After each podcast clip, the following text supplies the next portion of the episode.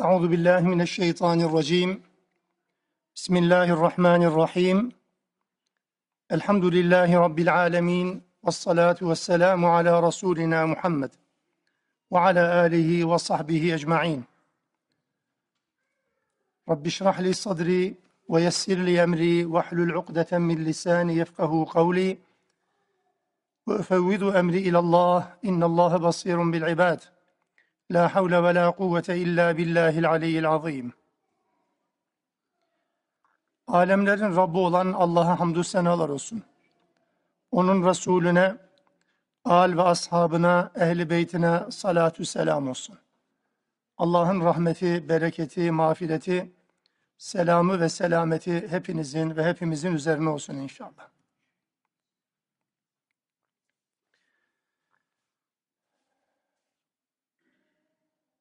Musa Aleyhisselam'ın bizler için ibret ve ders olarak anlatılan hayatından bir kesit okumuştuk geçen dersimizde. Ölümüne neden olduğu bir insandan söz edildi. Şunu tekrar hatırlatalım ki Allah Teala'nın ayetlerinde ayrıntı olarak gibi görünen, öyle zannedilen şeylerin tamamı aslında bir ayrıntı, bir detay olmasa da olur cinsinden bir cümle değil, bir ifade değil. Özellikle dikkatlerimizin çekilmesi gereken bir cümle, bir hüküm, bir ifade olduğunu hiçbir zaman unutmayalım. Musa Aleyhisselam'ın hayatında önemli bir dönüm noktasını oluşturdu vefatına, ölümüne neden olduğu kişiyle ilgili olarak yaşadıkları. Neticede peygamberlik yolunda aslında bir dönüm noktası olduğunu tabii sonradan öğreniyoruz. Musa aleyhisselam bunu yaşarken böyle bir bilgi yok. Allah Teala onu o tarafa doğru yönlendirecek, bir peygamberin evinde yetişecek, peygamberlik dersleri alacak adeta ve sonra Allah Teala onu görevlendirip tekrar kendisini arayan, bulduğu takdirde kendisini öldürecek olan, aslında daha önce de öldürmek istemişti de, öylesine Allah Teala bir takdiri ilahiyle bir nevi şekil, bir şekilde hayatta kalmıştı. Ve onu öldürmeye yeltenen kişiyi tekrar davet edecek. Allah Teala böyle bir tırnak içinde senaryoyu bu şekilde hayata geçirmiş oldu. Geçen derste bu konuyla alakalı özellikle dersin başında hatırlatayım diye söylediğim bir not vardı. Peygamberlerin işledikleri hatalar, günahlar söz konusu olduğu zaman karşımıza İslam düşünce tarihinde, kelam alanında özellikle, akaid alanında peygamberlerin masumiyeti yani günahsızlığı ile alakalı bir konu başlığı karşımıza çıkar. Bu konuyla ilgili çok fazla bilgi kirliliği olduğu için Kur'an bütünlüğü içerisinde bunu netleştirmek istiyorum kısa ve öz olarak. Bütün detaylarına inerek değil. Kur'an'da kimi peygamberler vardır. Allah Teala onların hata işlediğini, tevbe ettiğini ve Allah tarafından bağışlandığını açıkça ifade eder. Kimi peygamberler de var ki aslında günah falan işlediği yok fakat uydurma rivayetlerle, İsraili haberlerle o peygamberlerin günah işlediği zannedilmiş. O uydurma rivayetler üzerinden peygambere bir günah isnat edilmiş. Arkasından bu üzerine bunun üzerine bir takım polemikler oluşturulmuş. Kur'an bütününe baktığımız zaman kardeşler, Kur'an'da dört tane peygamberin açıkça hata işlediğinden söz edilir. Bu işledikleri hatadan dolayı sonra da tövbe ve istiğfar ettiklerinden söz edilir. İstiğfar etmek günah işleme nedeni değil, onu söyleyelim. Yani Kur'an'da istiğfarına yer verilen bir peygamber varsa o bir günah işledi de istiğfar etti anlamında değil bu. Ama dört peygamber var ki işlediği günah açıkça Rabbimiz tarafından ortaya konur ve bununla alakalı tevbe ve istiğfarından Allah tarafından bağışlandığına söz edilir. Birincisi Adem aleyhisselam. Allah Teala onu anlatırken ve asa ve asa Ademu Rabbehu fegava der. Adem Rabbine isyan etti ve bir nevi taşkınlık yaptı, azgınlık yaptı. Niye? Yasaklanmış bir ağaç vardı, yemeyeceksin dedi Allah Teala. O da şeytanın tongasına düştü ve yedi. Sonra da Rabbinden bir takım kelimeler öğrendi ve bağışlanma diledi. Rabbimiz bunu açıkça söyler. Adem Aleyhisselam'ın işlediği günahtan bahseder. Bu bir. İkincisi Hazreti Nuh'tan söz eder. Onun işlediği bir hatadan söz eder. Hazreti Nuh'un işlediği hata ne? Tufan sırasında gemiye sadece iman edenler binmiş. Allah Teala öyle bir kural belirlemiş. İman edenler ve aynı zamanda tufanın yaşandığı muhitte ki insanların bulunduğu bütün bölgeyi kuşatmıştı tufan. Orada bulunan her hayvandan birer çift erkek ve dişi olmak üzere yüklenmişti. Nuh Aleyhisselam Allah'ın bu kuralını bilmiş olmasına rağmen gemiye sadece iman edenlerin binmesi gerektiğini bilmesine rağmen oğlunun da tufan sırasında gel gemiye bin kurtul yani iman et teklifine rağmen açıkça isyan etti. Ben dağlara sığındırım, tepelere çıkarım diyerek isyan etti. Ve o da boğulanlardan oldu. Tam o sırada oğlum benim ehlimdendir ya Rabbi diye Allah'tan oğlunun adeta bağışlanmasını istedi. Allah Teala onu uyardı. O senin ehlinden değil. Biyolojik anlamda senden olmuş olabilir. Ama iman noktası senden değil. Yani biyolojik olarak bir insanın kendi öz babası, öz oğlu, öz kardeşi olabilir. Ama inançları ve düşünceleri ayrı ayrıysa bunların hiçbir bağlantısı, hiçbir alakası olmaz. Olmaz tabii ki. Hatta kafir bir baba, kafir bir evlat Müslüman bir baba varis bile olmuyor. Niye? Hani tıpta eks olmuş derler ya, ölü hükmündedir, yok hükmündedir. Kafir, yok hükmündedir. Bir Müslüman babanın veya kardeşin veya neyse akrabanın malına varis olamıyor yani. Dolayısıyla Nuh Aleyhisselam'ın bu isteği Allah tarafından cahillik olarak nitelendi. Yapma dedi. Sonra istiğfar etti Nuh Aleyhisselam. Bu iki. Üçüncüsü okuduğumuz Kasas suresinde Musa Aleyhisselam'ın yaşadığı olay açık ve net. Dördüncüsü Yunus Aleyhisselam.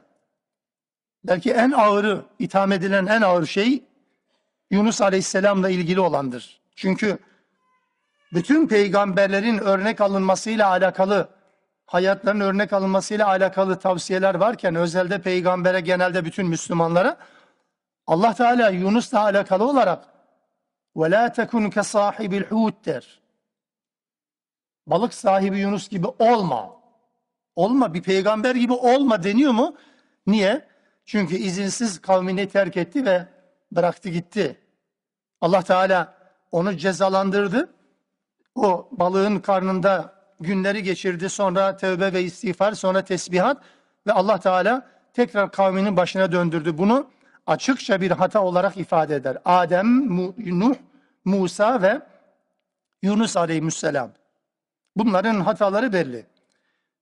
Bunların hatalarının Allah tarafından bildirilmiş olmasından dolayı bu var olan açık bir emre isyan değil. Açıkça bunu da söyleyelim.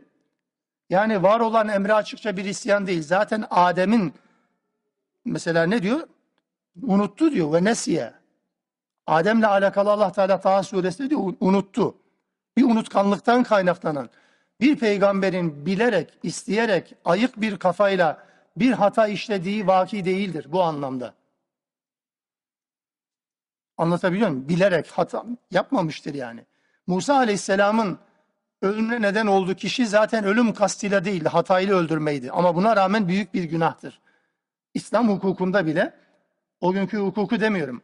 Ama İslam hukukunda bugün Kur'an'ın ortaya koymuş olduğu hukukta Nisa suresinin ayetlerinde ne diyor? Hatayla bir mümini öldürmenin cezası, cezası yok değil var. Hatayla olsa bile. Hatayla adam öldürmenin ölümüne neden olman, bu iş kazası, bu trafik kazası, bu ne olabilir? Her türlü şey olabilir. Bir insan ölümüne hatayla neden olan kişinin o işlediği hata yok sayılmaz. Hiçbir şey olmamış gibi olmaz ya. Diyet ödeyecek. Diyet nedir? bugünkü miktarla hesap ettiğiniz zaman işte e, 100 deve üzerinden bir hesap edin ve 200 koyun üzerinden bir hesap edin. Çarpı işte neyse ona göre hesap edin bir miktar çıkar.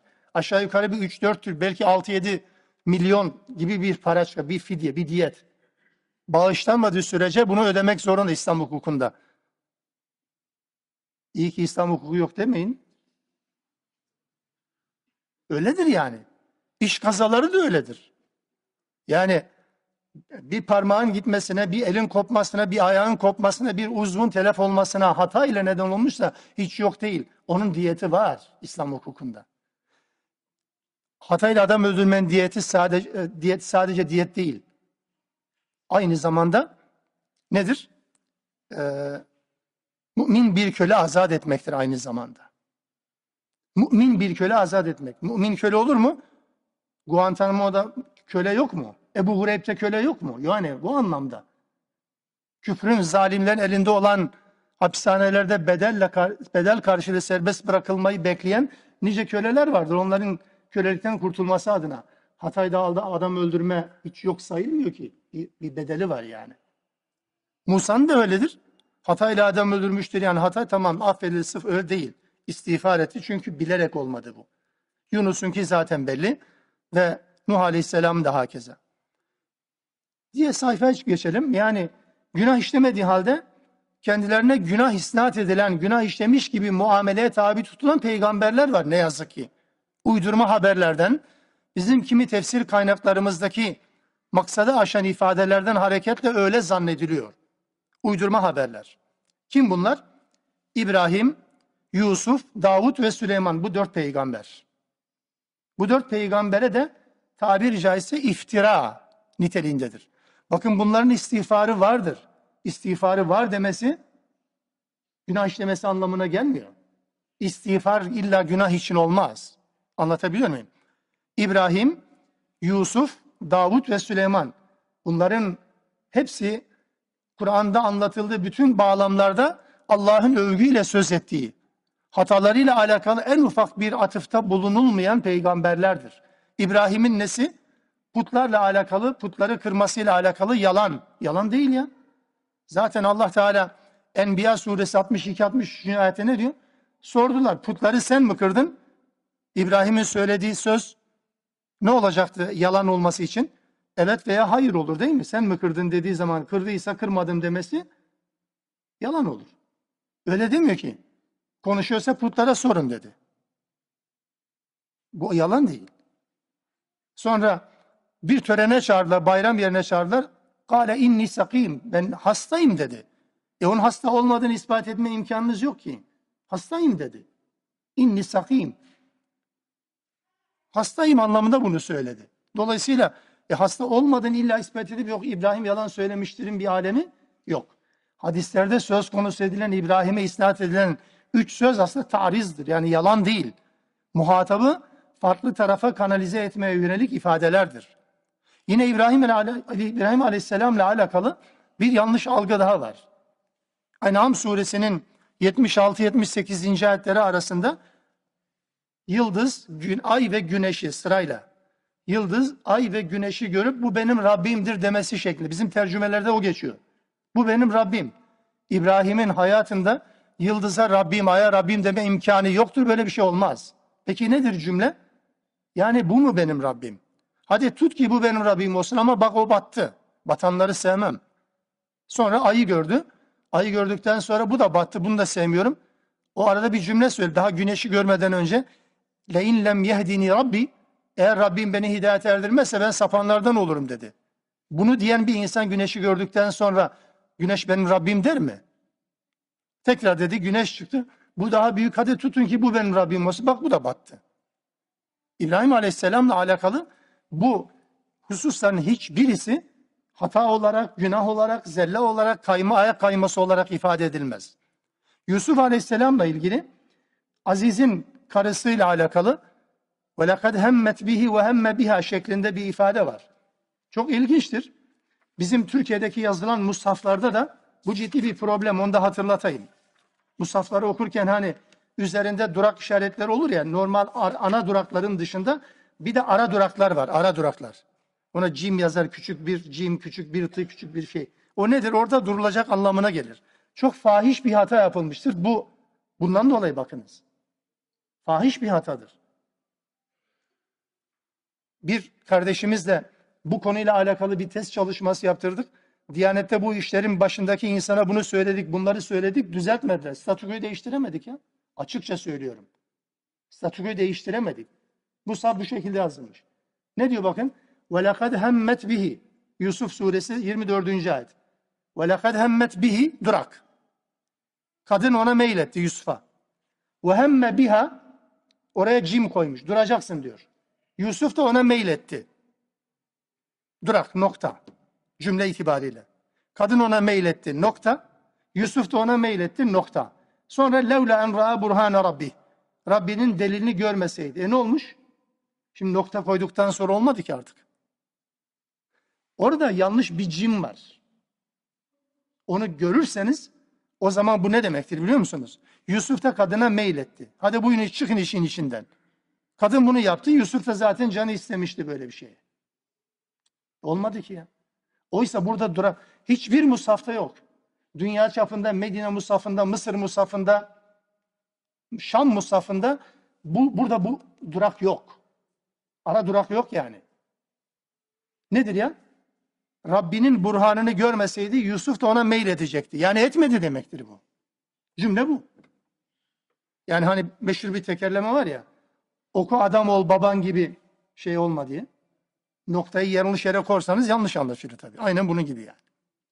Dolayısıyla Yusuf'la alakalı bu cümle üzerinden, bu yanlış ifade üzerinden bina edilen bir hata var. Bu, bu hata olmaz. Böyle bir şey yok. Yusuf'un mail etme imkanı yok. Çünkü Allah sure boyunca, Yusuf suresi boyunca Yusuf'u Yusuf'u övgüyle, metle geçiyor değil mi? Böyle bir şey olmaz. Yok ki yani.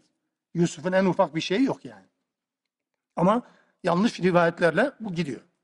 Davut Aleyhisselam'la alakalı 99 koyunu olan, bir koyunu olan, bunlar davalı olarak gitmişler bu Sad suresi 22-25. ayetler arasında. Orada Davut Aleyhisselam Allah'ın kendisini sınadığını zannederek istiğfarda bulunuyor. Müfessirler yükleniyor. Orada 99 koyundan maksat aslında 99 hanımı vardı. Bir koyundan maksat da komutanının bir hanım vardı. Onu, ona göz koymuştu. Haşa sümme haşa. Bir peygamberden bahsediyorsunuz ya. Ona göz koymuştu. E nasıl sahibi olabilirim? Haram yollarla olmaz. Onun en iyisi savaşta ön safa koyalım. Bir an önce öldürülsün, hanımı da dul kalsın, nikahlayayım. Bunu anlatırlar. Enteresan bir şey ya. İnsan deliye dönüyor. Böyle ciddi ciddi müfessirler de bu rivayetleri alıyor, alıyor arkasından. Hatta İmam Maturidi gibi bir müfessir bile dikkatimi çekti. Hatta Mevdudi gibi bir son dönem çağdaş müfessir bile yani bu normaldir. Yani gayrimeşru bir şey değil ki yani öldü, dul kaldı, evlendi. Ama öyle değil ya. Tevrat'taki senaryoya baktığınız zaman aynısını naklediyorlar. Davut Aleyhisselam böyle bir şeye tenezzül etmez, böyle bir şey yeltenmez. Arkasından Allah Teala övgü dolu ifadelerle onu anlatıyor. Neresi hata bunun? Hata işleyen birisi bu şekilde övülür mü hemen arkasındaki cümlelerde? Süleyman Aleyhisselam işte atlarla uğraşırken namazı kaçırmış güya. Arkasına atları kesmiş falan. Siz benim başımın belası. Öyle değil. Kullanılan kelimelerin farklı anlamlarını dikkate almadıkları zaman e tabi böyle bir noktaya geliyor. Ben atları sırf Rabbimi hatırlatan büyük bir kudret kuvvet olduğu için seviyorum dedi. Onları okşadı. Onları okşadı cümlesini birileri kalkıp onları kesti cümlesine ekleyince Allah sana buyurun Süleyman'a bir hata.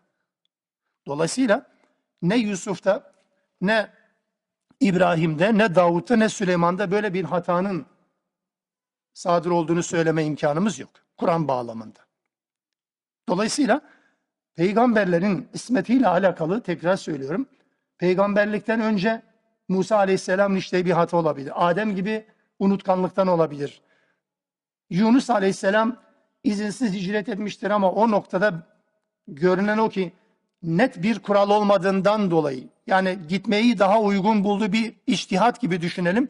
Yanlış bir iştihattan dolayı Allah Teala kınamıştır vesaire. Yoksa açıkça ve göz göre göre büyük günah işleyen bir peygamber modelinden söz etme imkanımız Kur'an bütününde en azından yok. Bunun dışında diğer peygamberlerle alakalı herhangi bir şu veya bu şekilde ifade söz konusu zaten değil.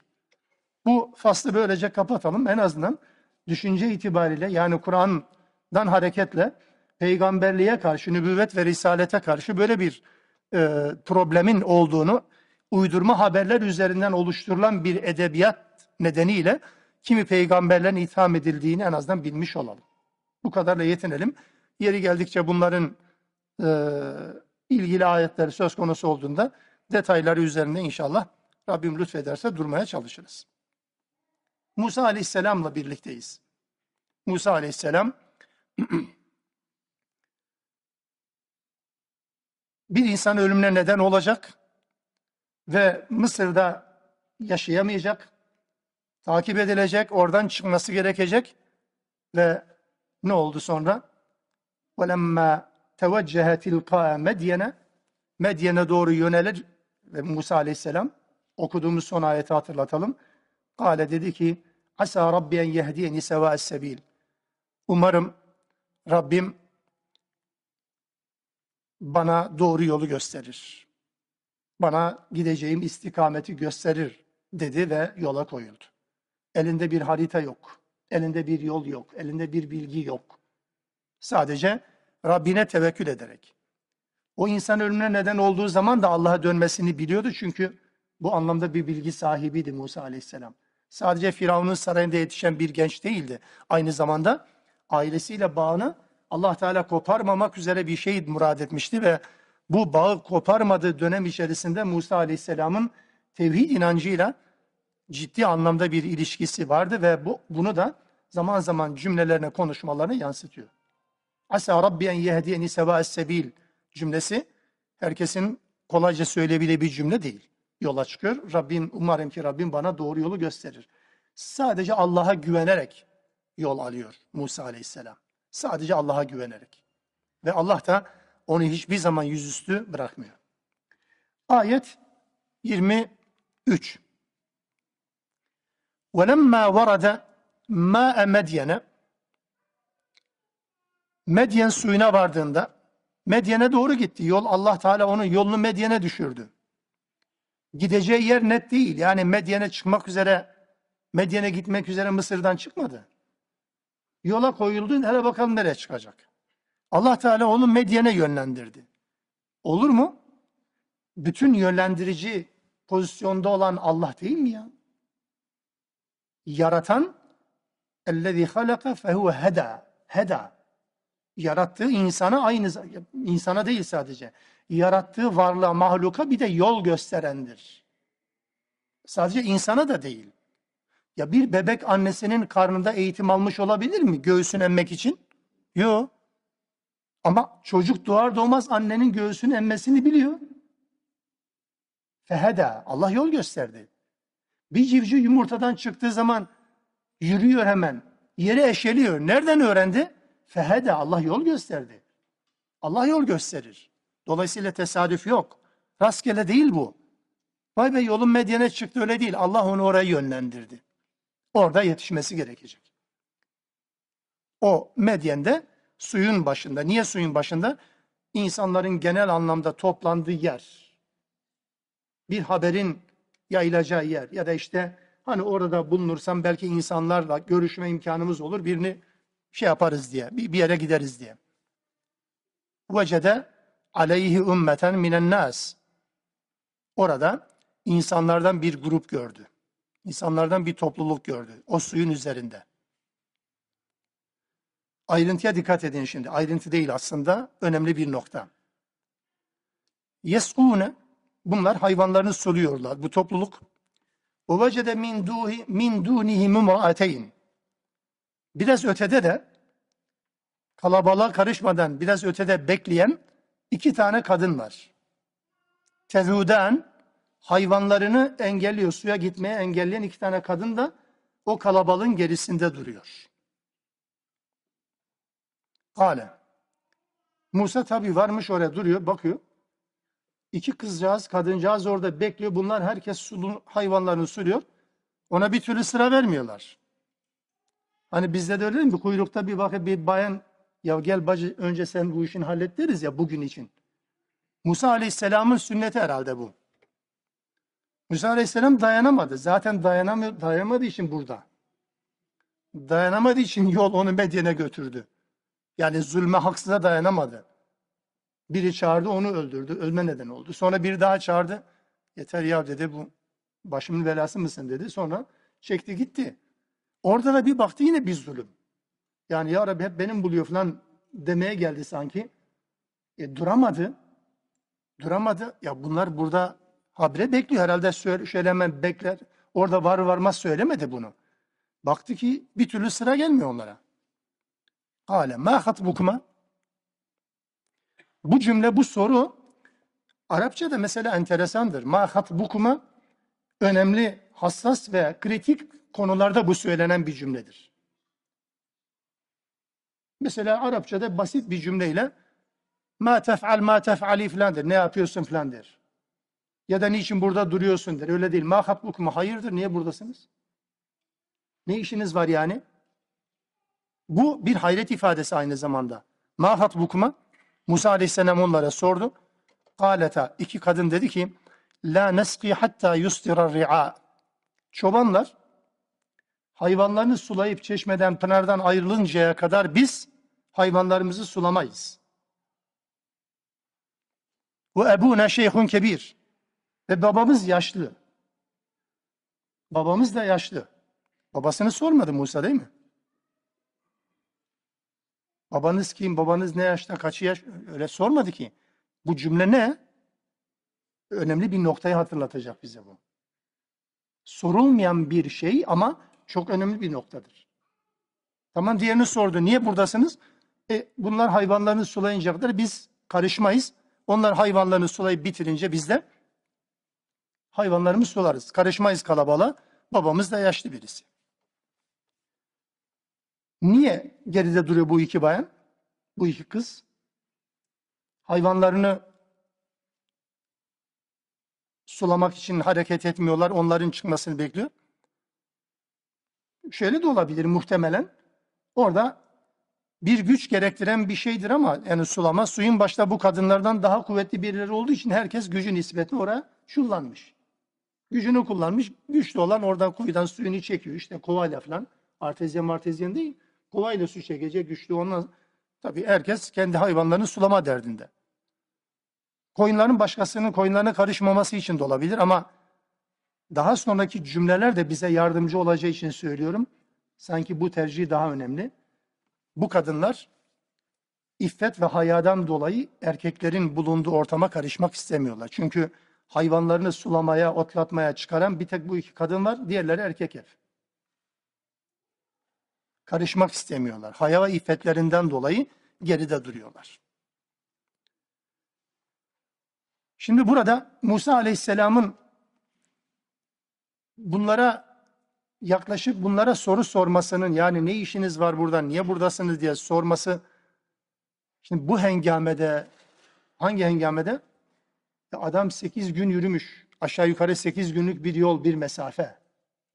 Mısır'dan Medyen'e. Yürümüş. Neydi yolda? Restoran yok ki. E, evde bir kumanya falan kaç gün olabilir ki? Yanına ne kadar yemek alabilir ki? 8 gün boyunca yürümüş, yorgun, bitkin, aç ve adeta kendinden geçmiş. Orada dinlenirken böyle bir manzara görünce dayanamıyor. Bakın bu bu mazeretlerin hiçbirisi geçerli değil Musa için. Yani bir haksızlığın görülmesi durumunda ben yorgunum, ben bitkinim, şimdi bunun sırası mı demedi Musa Aleyhisselam. Müdahale etti. Çünkü müdahale edilmesi gerekiyordu.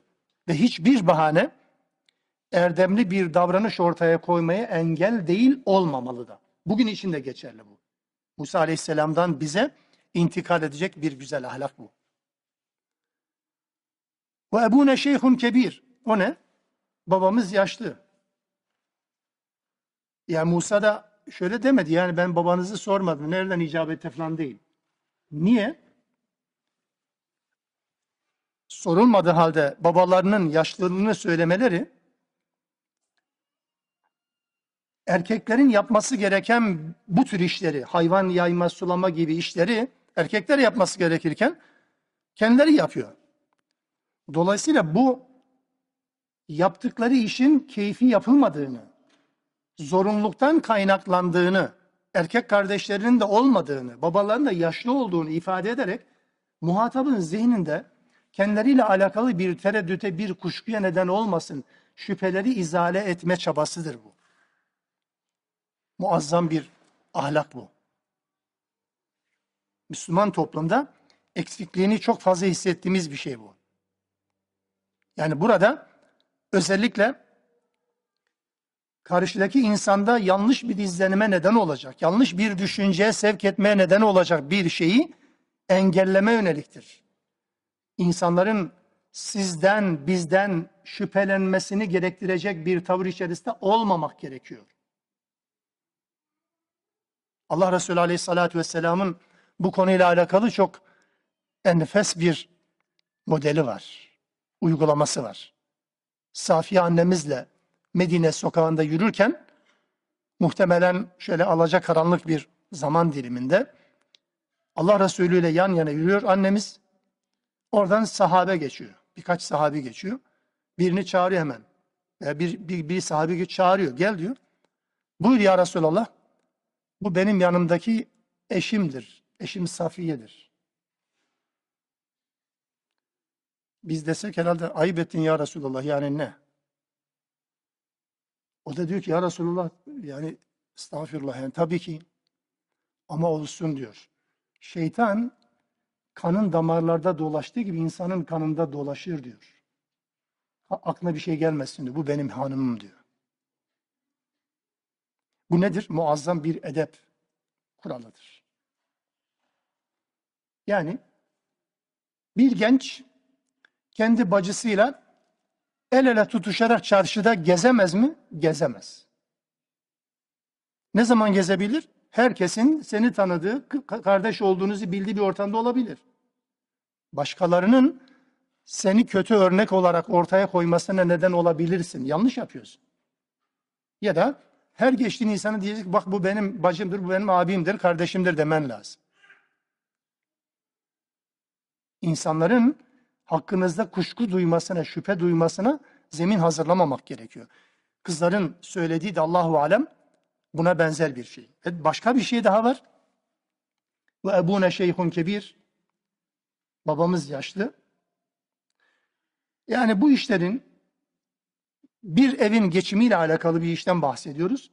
Bu işlerin erkek varken kadınların yapmaması gerektiğini anlatır.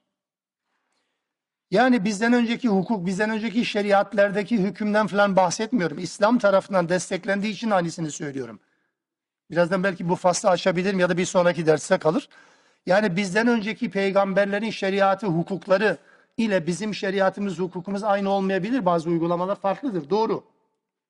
Ama burada özellikle özellikle benzer yani İslam'ın da Kur'an ve sünnetin de desteklediği, onayladığı bir takım uygulamalar varsa onu olduğu gibi kabul ederiz. Şer'u men kablena denir.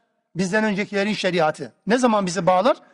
Hakkında nesedildiği, e, kaldırıldığı, hükümsüz bırakıldığına dair bir nas yoksa o hüküm geçerlidir. Bizden önceki şeriatlarda dahi olsa. Ya da benimsemiştir.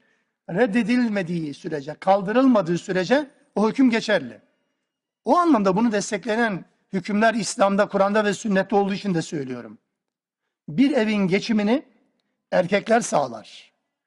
Kadınların geçim sağlamak için çalışmaları meşru değildir. Erkekler varken. Meşru bir zeminde, yani burada çalışma yasağı anlamda bunu söylemiyorum. Geçimini sağlama zorunluluğunu üstlenme, rol üstlenme anlamında. Kimse hiçbir toplumda, hiçbir Müslüman toplumda bir kadının evin geçimini sağlama zorunda bırakamaz. Bu, bu yasaktır. Kadın katkıda bulunabilir mi? Meşru çerçevede olabilir. Yani meşru çerçeve dediğim nedir? Rabbimizin Ahzab suresinde, Nur suresinde erkeklerin ve kadınların dikkat etmesi gereken, kadın erkek ilişkilerinde dikkat etmesi gereken o kırmızı çizgilere riayet etmeleri şartıyla E bir kadının da evin geçimine katkıda bulunma imkanı vardır. Ama o kırmızı çizgileri ihlal etmemesi şartıyla. Kadınlığını, anneliğini, o özelliğini kaybetmemek, unutturmamak şartıyla bu olabilir tabii ki. Onun dışında bir kadına evin geçimini yüklemek ya da bir kadının evin geçimini üstlenmesi İslam'ın önerdiği, emrettiği ve ruhsat verdiği bir konu değildir. Bu o şeriatta da böyle demek ki. Bu ebune şeyhun kebir değilse babasının işini sormadı ki. Babasının yaşını sormadı ki. Yani buradan hareketle demek ki bir bayan, bir kadın çalışmak zorunda hissediyorsa kendini herhalde babası yaşlı olması lazım. Gibi bir sonuç çıktı değil mi herhalde? Öyle yani. Ya da işte meşru bir şekilde bunu yapacaksa, hizmet edecekse hizmet etsin. Tabii ki bunu yasaklayan bir nas yok onu açıkça söylüyorum tekrar. Bir bayanın çalışmasını yasaklayan bir nas yok ama nasıl çalışacağını belirleyen onlarca Kur'an'dan ve sünnetten delil elbette var. Ve Musa Aleyhisselam'a bunu söyledikten sonra ne yaptı Musa Aleyhisselam? Boş durmadı. Feseka lehuma hayvanlarını suladı bu kadınların. Sümme tevella ila Sonra gölgeye çekildi. Demek ki hararetli, güneşli bir ortamda olduğunu anlıyoruz. Fekale dedi ki, Rabbi inni lima enzelte ileyye min hayrin fakir. Rabbim, bana lütfedeceğin, vereceğin her türlü hayra muhtacım. Böyle bir dua etti. Hayrın adını koymadı. Ya Rabbi acım ekmek, işim yok iş, eşim yok eş, öyle değil. Senin lütfedeceğin her hayra muhtacım. Böyle bütün şeyleri, detayları anlatarak Rab'den, Allah'tan çok şey istemeye gerek yok. Siz derdinizi arz edin. İhtiyacınızı gidermesi için Rabbinize el açın. Allah Teala neye ihtiyacı olduğunu bildir elbette. Yani her şey istenebilir. Ayakkabının bağına kadar da istenebilir elbette. O noktada sahabeden öğrendiğimiz şeyler var. Ama burada çok önemli bir ahlaki ilkedir. Çok detaya girmiyor. Şunu ver, bunu ver değil. Sadece kendi katından lütfedeceğin her türlü hayra muhtacım. Bir hayır ki senden gelecek ona muhtacım. Adın neyse artık. Ve Allah Teala bu duanın üzerine ne hayır kapıları açtı değil mi? Ne hayır kapıları açtı. Açacak Allah Teala. Bu enteresan bir noktayı da bize hatırlatıyor. Salih bir amel, hatta çoğumuzun bile bugün önemsemediği küçük bir salih amel bile, küçük bir amel bile çok büyük bereket kapılarını açma vesilesi olabilir hayatımızda. Musa aleyhisselam bu kadınların hayvanlarını sulamanın karşılığında hele dur bakalım arkasından ne gelecek beklentisinde değil elbette. Fakat sadece bir zulme haksız engel olmak adına bir adım attı ve kalktı suyu çekti gücüyle hayvanlarını bir an önce suladı ve o aradan çıkardı evlerine gittiler kadınlar. Ve çekildi kenara küçücük bir eylem yaptı. Başka bir şey yapmadı aslında kendince. Sadece dua etti ama o küçük bir amel ama gerçekten ihlas ve samimiyetin zirvesiyle yapılan küçük bir amel Musa'ya bütün hayrın kapılarını, bereketin bütün kapılarını açmaya vesile olabiliyor. Hayatımızda zaman zaman bu tür şeyler olabilir. Ve tabi insanlardan değil. Mesela Musa Aleyhisselam'ın o kadar zor durumda kaldığı bir dönemde, bir süreçte herhangi bir insandan bir şey istemesi söz konusu olabilir. Yok böyle bir şey. Orada kalabalığı gördüğü zaman ya yanınızda bir lokma ekmek var mı diyebilirdi. Demiyor. Kimseden bir şey istemiyor. Rabbinden istedi ve Rabbi istediğinden kat be kat fazlasını verdi. Sadece Allah'tan istediği için. Bu aynı zamanda bize şu kuralı da hatırlatıyor. Kişinin içinde bulunduğu sıkıntıdan bahsetmesinde, başına gelen musibetleri konuşmasında bir sıkıntı olmaz. Yani bir isyan sayılmaz. Kimi Müslümanları görür mesela isyan gibi değerlendiriyor. Hayır isyan değil bu. Sadece konuşmaysa, sadece zikretmeyse, yani yaşananları haber verme anlamındaysa bunda bir sakınca yok elbette. Bunu da hatırlıyoruz buradan. Yani Rabbim her türlü hayra muhtacım ifadesi Allah'a bir niyazda bulunuyor. Bu bir şikayet değildir. Evet bir ihtiyacı da var gerçekten ama bir şikayet değil elbette. Fe caet ihdahuma derken bu kızlar Kur'an-ı Kerim biliyorsun ayrıntıları böyle detaylarını roman gibi anlatmaz. Yani bir film seti gibi bir film senaryosu gibi anlatmıyor ki. Aradaki boşlukları zaten bir sonraki cümle dolduruyor. Bu kızlar normal zamanlardan daha erken dönmüş olmalılar çünkü birisi devreye girdi. Günlük, günlük olarak zaten sulanan hayvanlar her zaman geç gidiyor. Niye? Bekliyor herkes işini bitirsin en son bunlar kalıyor. Yani kuyruğun sonundalar bunlar her zaman. Ama bugün farklı bir şey oldu. Musa aleyhisselam gibi bir devreye girdi ve onları erken aldı. Erken alınca eve erken gitti. Eve erken gidince ne oldu? E babalar hayret etmez mi? Hayırdır ya ne oldu bu? Ya sulamadan geldiniz ya da enteresan bir şey oldu. Ve anlattılar. Bunu Kur'an anlatmıyor ama. Boşlukları doldurmaya çalışıyoruz rivayetlerden hareketle. Ve anlattılar babalarına böyle böyle bir durum oldu dediler. Ve Allah bu, bu kişi kim peki? Bu kişi bu kişinin adı verilmiyor burada bu bölümde. Dikkat edelim. Baştan sona da anlatır ve sadece bir baba. Bu iki kızın babası. Yaşlı adam yani. Nitelikleri belli. İki kızın babası yaşlı bir adam. Kim? Bunun Şuayb aleyhisselam olduğuna dair çok fazla bilgi yok. Bir tane rivayet var. Bir tane rivayet var. O da Darimi'de 9 muteber hadis kitabından Süneni Darimi, Darimi'nin Süneninde mukaddime bölümünde geçen uzunca bir rivayet var. Orada o uzun rivayette Süleyman bin Abdülmelik Emevi dönemi hükümdarı Medine'ye geliyor. Medine'ye geldikten sonra işte oradaki insanlarla istişarede konuşuyor, herkes çağırıyor. Burada sahabe ile karşılaşan kimse yok mu falan diyor. Kimse birisi gelmemiş. Ebu Hazim. Ebu Hazim diye birisi var. Tabiinden. Gelmemiş. E onu çağırın diyor. Neyse geliyor tabii. Epey uzunca bir diyalog. Sayfalarca süren bir diyalog mu? Çok müthiş bir tablodur o. İlim adamıyla yöneticiler arasındaki Müslümanca diyaloğun eyvallah etmemenin, ilmin izzetini korumanın, ilmi yöneticilerin düşüncelerine, iradelerine, gönüllerine peşkeş çekmemenin çok enteresan bir örneğidir bu. O Süleyman bin Abdülmelik ile Ebu Hazim arasındaki diyalog.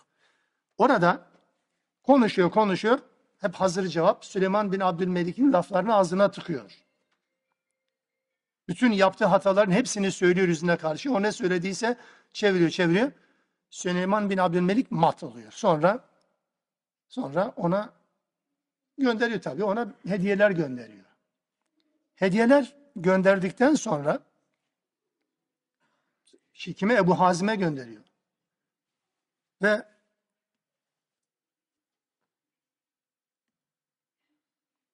Ebu Hazim bu hediyeleri görünce, Süleyman Abdülmelik'in gönderdiğini görünce ona şöyle bir mektup yazıyor. Bu cümleyi aynen okuyacağım. Darimi'deki bu rivayeti.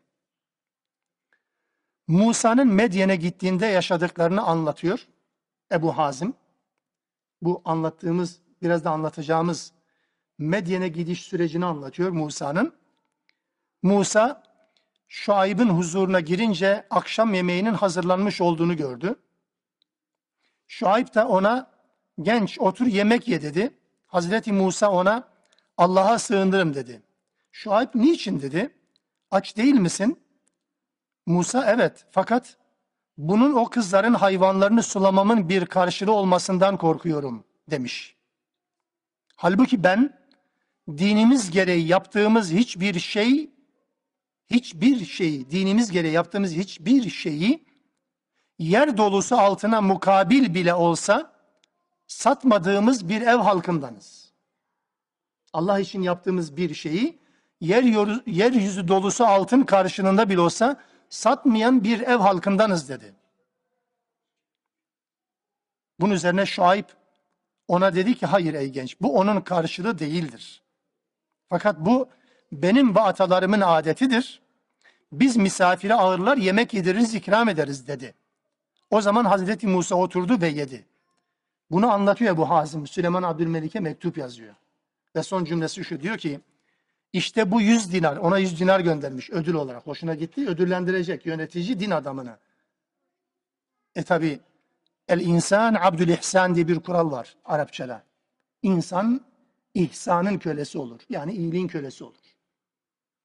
Yani kimin arpasıyla besleniyorsa ona göre fetva verecek. Öteden beri bu kural değişmedi. Bugün de değişmiyor. Yarın da değişmez. Kıyamete kadar böyle bir şey. Ebu Hazim ne diyor biliyor musunuz? Diyor ki bu olay anlattıktan sonra işte diyor bu yüz dinar da anlattığım şeylerin karşılığı ise sana nasihat olarak anlattığım şeylerin karşılığı ise leş, kan ve domuz eti çaresizlik halinde bundan daha helaldir diyor. Leş, kan, domuz eti çaresizlik halinde bile bundan daha helaldir diyor. Şayet Beytül Mal'deki bir haktan dolayı ise bu hususta benim benzerlerim çok. Onlara da. Eğer aramızda eşitlik yaparsan ne ala. Aksi halde benim buna ihtiyacım yok geri çeviriyor. İlim bu. İlim bunu gerektiriyor. İşte bu rivayet mukaddimede geçen Darim'in mukaddimesinde geç uzunca rivayetin son bölümü bize buradaki şahsın şuayb olduğunu hatırlatan bir rivayettir. Buradan hareketle biz bunu şuayb olarak da ifade edebiliriz. Bunda da bir sakınca görmüyorum. Bu rivayet olmasaydı doğrusu bazı müfessirlerimiz ya bu şuaybın kardeşidir, şudur budur falan değil. Yani bu, bu rivayetten hareketle özellikle cesaret olarak söylüyorum. Fecaethu ihdahuma. Şuayb aleyhisselam bu kızlardan birini gönderdi. Kime? Hayvanlarını sulayan adama git dedi. Temşi ale istihyain. Nasıl geldi? Utana utana geldi. Utana utana geldi. Kalet. Yaklaştı Musa'ya. İnne ebi yed'uk liyecziyeke ecra ma sekayte lena.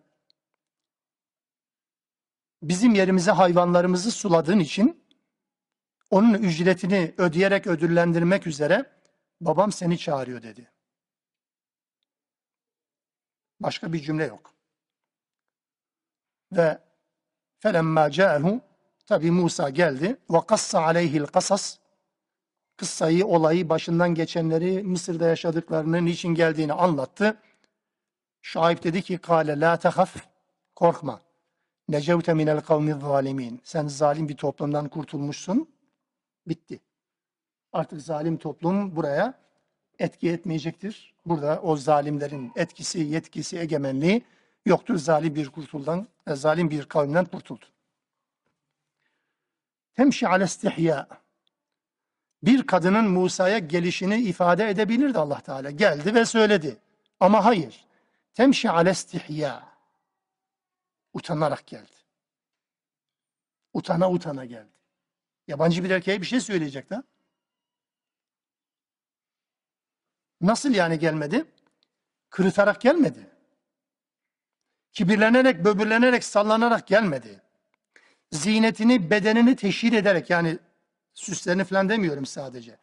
Bedenini teşhir ederek, bedenini hissettirerek gelmedi. Öyle yürüyerek gelmedi. Hatta Hazreti Ömer Efendimizin radıyallahu anh'ın ifadesiyle elbisesiyle yüzünü kapatarak Musa ile konuştu. Her ne kadar bir farz değilse bile. Haya bu, iffet bu. Haya dediğimiz zaman illa yasak olan şeyleri terk etmek değil ki haya. Yani bir kadının örtünmesi haya değil sadece. Örtülü bir kadının konuşma biçiminde haya gerekir. Anlatabiliyor muyum? Ya mesela affınıza sığınarak çok absürt bir örnek olabilir de. Yani dondurma yemek caiz mi? Haram olduğunu kim söyledi? Caiz tabii ki. Peki bir kadının o kordon boyunda, kanal boyunda bilmem nerede dondurma yalayarak yürümesi nasıl bir şey? Hayasızlıktır tabii ya. Haram mıdır? Valla haram. Yani Malatyalılar sorar delilin, e delil yok. haram olduğunu dair delil bulamazsınız. Ama evet yani hayasızlıktır. Haya ve iffet ayrı bir şeydir. Bakın ayrı bir başlıktır bu. Onu da söyleyecektim. Tam Allah razı olsun. Aynı şey erkekler için de geçerli. Yani elinize aldınız dondurmanızı veyahut da dürümünüzü yolda giderken yiyorsunuz. Ya, ayıp denen bir şey var deriz değil mi? Peki haram mı? Yok. Ama hayasızlıktır, edepsizliktir ya. Eskiden ayakta yemek yiyenlerin şahitleri kabul etmezmiş Osmanlı dönemi hukuk sisteminde. He he, şahit bulamazsınız ki. Nereden nereye gelmişiz değil mi? Bu kural bu yani. Haya bu. İffet yani. Dolayısıyla temşi ale istihyain. Tabi geldi. E peki Musa bu kadınla beraber gidecek. Çok uzak diyarlardan halvet ortamı değil yani kapalı bir mekan değil. Neticede herkesin görebileceği bir ortam. Halvet değil ama neticede gidecek. Mecburen gidiyor tabii şimdi. Yani gidecek ama nereye? Ama Allah Teala onu yönlendirdi gidiyor. Rivayetler şöyle. Kadın tabi yolu göstermek için önde. Musa aleyhisselam ona dedi ki arkaya geç. Arkaya geç. Bana yolu tarif et sadece sesle. Yolu şaşırdığım zaman sağa sola saptığım zaman bana yolu tarif et sen arkadan gel dedi. Bu kuralı bakın Kasas suresi Mekki bir sure. Nur suresinden bilmem kaç yıl önce nazil olmuş. Ahzap'tan bilmem kaç yıl önce nazil olmuş. Mekke döneminde bir peygamber kıssası anlatılıyor. Bu detay anlatılıyor. Niye? Hayat toplumun toplumun sigortası ya. Bu sigorta attıktan sonra bitti. Şekilada görüldüğü gibi. Bu sigorta attıktan sonra bitmiştir. Yapmayacağım bir şey yok. Bütün peygamberlerin ortak sözü neydi? İzâ lem testahi fasna' mâ şi't. Utanmıyorsan istediğini yap. Birisi utanmıyorsa istediğini yapabilir anlamına gelir artık. Utanma yoksa, haya perdesi bitmişse yapamayacağı şey yok ve yapamayacakları şey yok gerçekten şu anda da. Yok ya. Değil mi? Onun için Allah Teala bu detayı bilerek veriyor. Yoksa cümle başka şekilde tamam olabilir yani. Burada Hazreti Musa'nın hayvanları sulamanın karşılığı olarak verilecek ücreti ya da ödül sözünü işitmesine rağmen kadını evine kadar takip etmede gösterdiği istek nedir acaba? Musa Aleyhisselam'ın çaresiz oluş durumunu, ne kadar çaresizlik içerisinde bulunduğunu hatırlatan, anlatan bir ifade olsa gerek. Muazzam bir yalnızlık ya. Sekiz gündür yolda ve hiçbir şey yok. Ve burada kendisine yapılan iyilik yardım kime mesela bir iyilik yaptı? İşte Şuayb'e bir iyilik yaptı ya da Şuayb'ın kızlarına bir iyilik yaptı. Şimdi böyle bir ortamda bunu bir İslami bir kural olarak da öğreniyoruz. Onu söyleyeceğim. Buradan hareketle. Kendisine iyilik yapılan şu aybın kendisine düşen nedir? Bu iyiliği güzellikle karşılamaktır, güzellikle ödüllendirmektir. Ona düşen budur. Musa'ya düşen de bu iyiliğin karşılığını beklememektir. Zaten beklemedi. Bu önemli bir kuraldır. Tekrar söylüyorum. Yani bir iyilik yaptınız, birisi yaptığınız iyiliğe karşılık size farklı bir ikramda bulundu ama siz beklemediniz. Bu normal. Kendisi iyilik yapılan iyiliğe karşılık vermesi güzel. Erdemli bir davranıştır. Ama iyilik yapanın böyle bir iyilik beklemesi hakkı da e yoktur. Kusura bakmayın. Bakın çok uç noktada bir şeyi de söyleyeyim. İnsan suresi, diğer ismiyle Dehr suresinde Müslümanların infak ahlakını anlatırken diyor ki nut'imukum li vecihillahi la nuridu minkum cezan ve la şukura. Biz sizi Allah'ın rızası için doyurduk. Yetimleri, miskinleri, esirleri doyurdular. Doyururken de onlara biz sizi sırf Allah için doyurduk. La nuridu minkum cezan Sizden ne bir ödül istiyoruz ve la şükura bir teşekkür de istemiyoruz. Subhanallah. İyilik yapan kişi karşıdaki insandan bana dua et demesi de doğru değildir. Teşekkürü bekleyemezsiniz. Mecbursun, yapacaksın. Bu infak ahlakıdır. Ya adam bir teşekkür bile etmedi. Allah razı olsun bile demedi. Sen onun için onu yapmadın. Allah için yaptın. Onu, sen, onu demesi doğru yani. Teşekkür edebilir, dua edebilir ayrı bir şeydir. Güzelliğindendir. Ama demedi senin bekleme hakkın yok. La innema nut'imukum leyi la nuridu minkum cezan ve la şukura. Sizden ne bir teşekkür bekliyoruz ne de bir ödül. İnfakın bu boyutu önemli. Ve Musa'da da zaten böyle bir karşılık yok. Ama şu ayıp erdemli insan, Allah'ın nebisi onun bu yaptığı işin karşılığını da vermeden duramadı. Ve verdi gerçekten. Sonra kızlarıyla alakalı şu ayıp aleyhisselam Musa ile bir anlaşma yapacak. Evet süre biraz uzayacak ama uzadı ama ben burada bırakayım inşallah. Biraz arkası yarın gibi olacak ama sonraki ayetleri inşallah biz bir sonraki derste işlemiş olalım.